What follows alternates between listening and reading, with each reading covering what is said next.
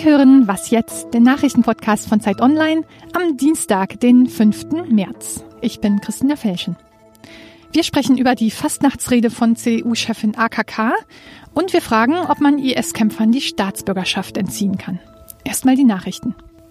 Kanadas Premierminister Justin Trudeau gerät in einer Korruptionsaffäre unter Druck. Jetzt ist seine indigenen Ministerin Jane Philpott zurückgetreten. Sie schrieb, sie könne es nicht mehr vertreten, der Regierung anzugehören. Im Januar hat sich aus dem gleichen Grund schon Trudeaus Justizministerin verabschiedet. Was ist passiert? Trudeau soll versucht haben, Ermittlungen gegen ein Bauunternehmen zu verhindern, das Schmiergeld an die Familie des libyschen Diktators Gaddafi gezahlt haben soll. Andrew Scheer, der Vorsitzende der Konservativen, fordert Trudeau zum Rücktritt auf. Trudeau selbst weist alle Vorwürfe zurück. Die Affäre kommt für ihn zu einem besonders schlechten Zeitpunkt, weil Kanada im Herbst wählt und Trudeau will selbst nochmal Premierminister werden. Die Delegierten sind nicht frei gewählt und die wichtigsten Entscheidungen werden schon vorher getroffen. In China ist die Sitzung des Volkskongresses trotzdem der politische Jahreshöhepunkt. Heute kommen die fast 3000 Abgeordneten wieder in Peking zusammen. Sprechen werden sie über den Atomkonflikt mit Nordkorea, den Handelsstreit mit den USA und über die chinesische Wirtschaft, die viel langsamer wächst als früher. Beobachter waren schon vor Insolvenzen und Massenentlassungen, die eine Protestwelle auslösen könnten. Redaktionsschluss für diesen Podcast ist 5 Uhr.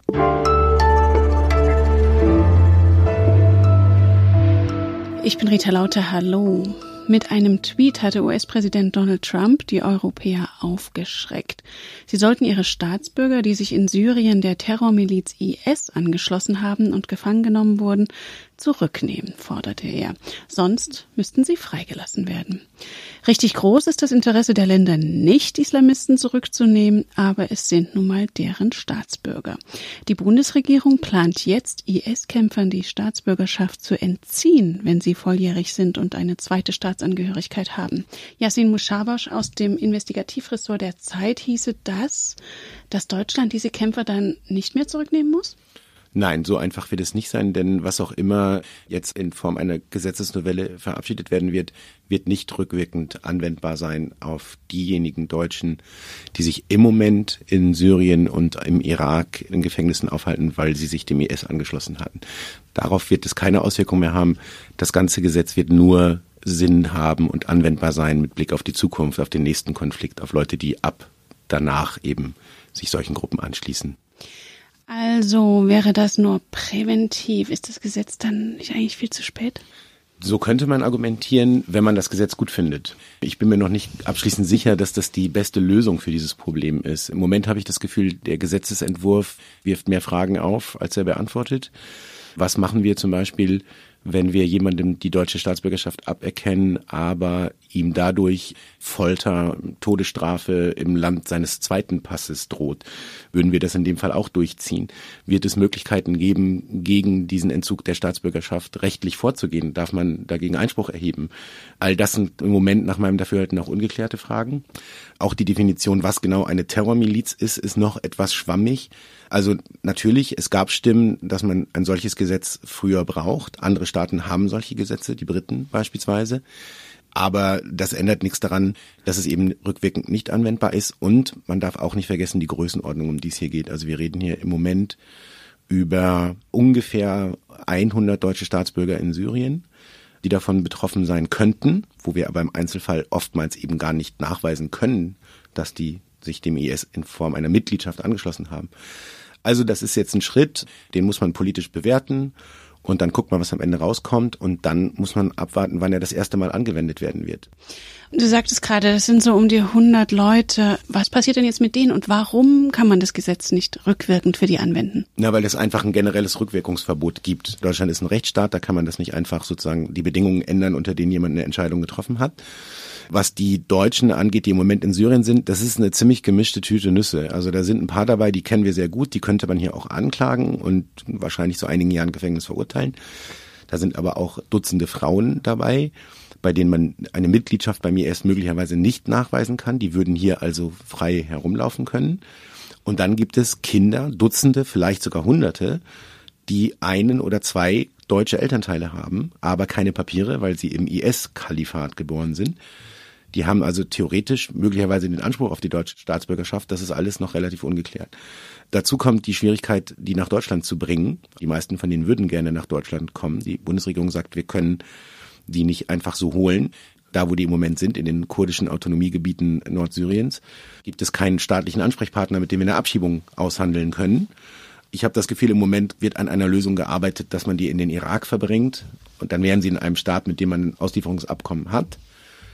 Ich würde mich nicht wundern, wenn die in ein paar Monaten alle hier sind über die irakische Route. Und dann wird eben angeklagt, wer angeklagt werden kann. Und die anderen muss man halt observieren. Klingt nach einer komplizierten Gemengelage. Da wird sicher noch viel Diskussion sein. Vielen Dank, Yasin Mushabash. Sehr gerne.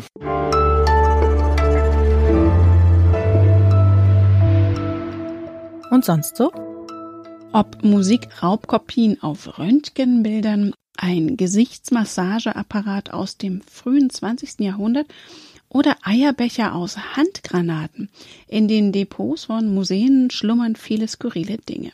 Auf Instagram überbieten sich Museen derzeit mit ihren kuriosesten Exponaten.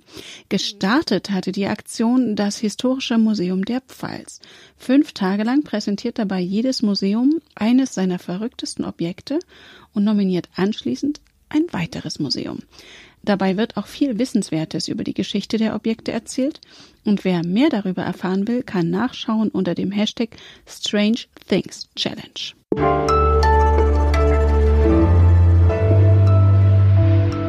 Wer war denn von euch vor kurzem mal in Berlin? Da seht ihr doch die Latte Macchiato Fraktion, die die Toiletten für das dritte Geschlecht einführen. Das ist für die Männer, die noch nicht wissen, ob sie noch stehen dürfen beim Pinkeln oder schon sitzen müssen. Dafür dazwischen ist diese Toilette. Tja, schnoddriger Faschingsspruch oder eine Beleidigung von Intersexuellen. Jedenfalls hat sich die CDU-Vorsitzende Annegret Kramp-Karrenbauer mit dieser Fastnachtsrede mal wieder ins Gespräch gebracht. CDU-Politiker nennen die Aufregung übertrieben. Aus den Reihen des Koalitionspartners SPD sowie von Grünen und Linken kommen dagegen schwere Vorwürfe. Von Denunziation, Respektlosigkeit und Diskriminierung ist die Rede. Ruben Donsbach vom Zeitmagazin Online war das ein geglückter Auftritt? Darf man das im Karneval einfach nicht so eng sehen? Ich glaube nicht. Also der Karneval ist natürlich dafür da, dass sich Menschen entgrenzen dürfen, dass sie die Sau rauslassen dürfen. Er ist nur meiner Meinung nach vor allen Dingen dafür da, um der Macht sozusagen die Leviten zu lesen, den mächtigen Politikern, denen da oben. Wenn man sozusagen ein solches Umfeld, ein solches bierseliges Umfeld nutzt, um nach unten zu treten, um gegen Minderheiten zu wettern, die in diesem Fall jedenfalls eben auch ganz persönliche Traumata haben, ne? Dann finde ich es sehr schwierig so und es muss auch nicht sein.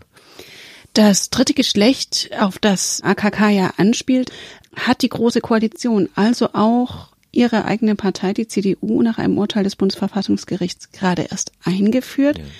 Stellt sie sich mit ihren Äußerungen eigentlich gegen ihre Partei in der Hoffnung auf Applaus? Von wem eigentlich? Naja, AKK ist ja bekannt dafür, dass sie sozialpolitisch eher auf Linie der Kanzlerin ist, aber gesellschaftspolitisch eher konservativer. Und das kann man an vielen Äußerungen raushören, die sie über die Jahre gesagt hat.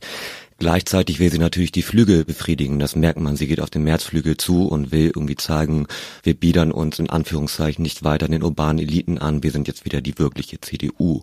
Gleichzeitig gehen solche Kommentare natürlich aber auch in Richtung der Populisten. Man will Wähler von der AfD zurückbekommen und denkt, so erreicht man manche Leute in diesem Wählerpotenzial. Ich glaube, das ist falsch. Ich glaube, dass die CDU davon nicht profitiert, wie man jetzt auch sieht. Und der Koalitionsfrieden ist dadurch natürlich auch in Gefahr, klar. AKK hast du ja gerade selber schon gesagt, hat schon öfter mal so Äußerungen fallen lassen. Auch zur gleichgeschlechtlichen Ehe hat sie für Aufregung gesorgt. Das hat sie in die Nähe von Inzest und Vielehe gerückt. Steht das für ein bestimmtes gesellschaftliches Klima? Ich würde es so sagen, wir blicken immer auf die Ränder der Gesellschaft, wenn wir über Ausgrenzung, Rassismus, Homophobie reden, ja. Ich glaube, das Problem ist aber eben, dass es eine Form von Rassismus, Homophobie gibt, von Abneigung, von Andersartigkeit im Herz der Gesellschaft, im Zentrum der Gesellschaft.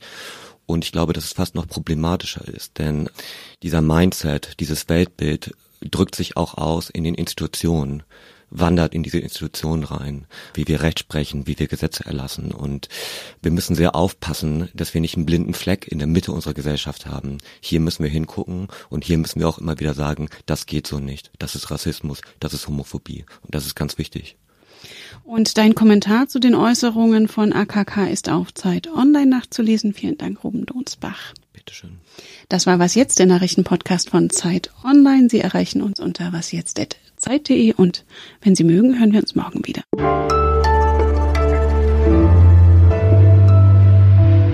Bist du eigentlich Karnevalist? Nicht wirklich, nee. Wir hatten darüber eine Debatte im Ressort, denn wir haben auch Kollegen, die da sehr gerne hinfahren und sie sollen auch und Spaß haben.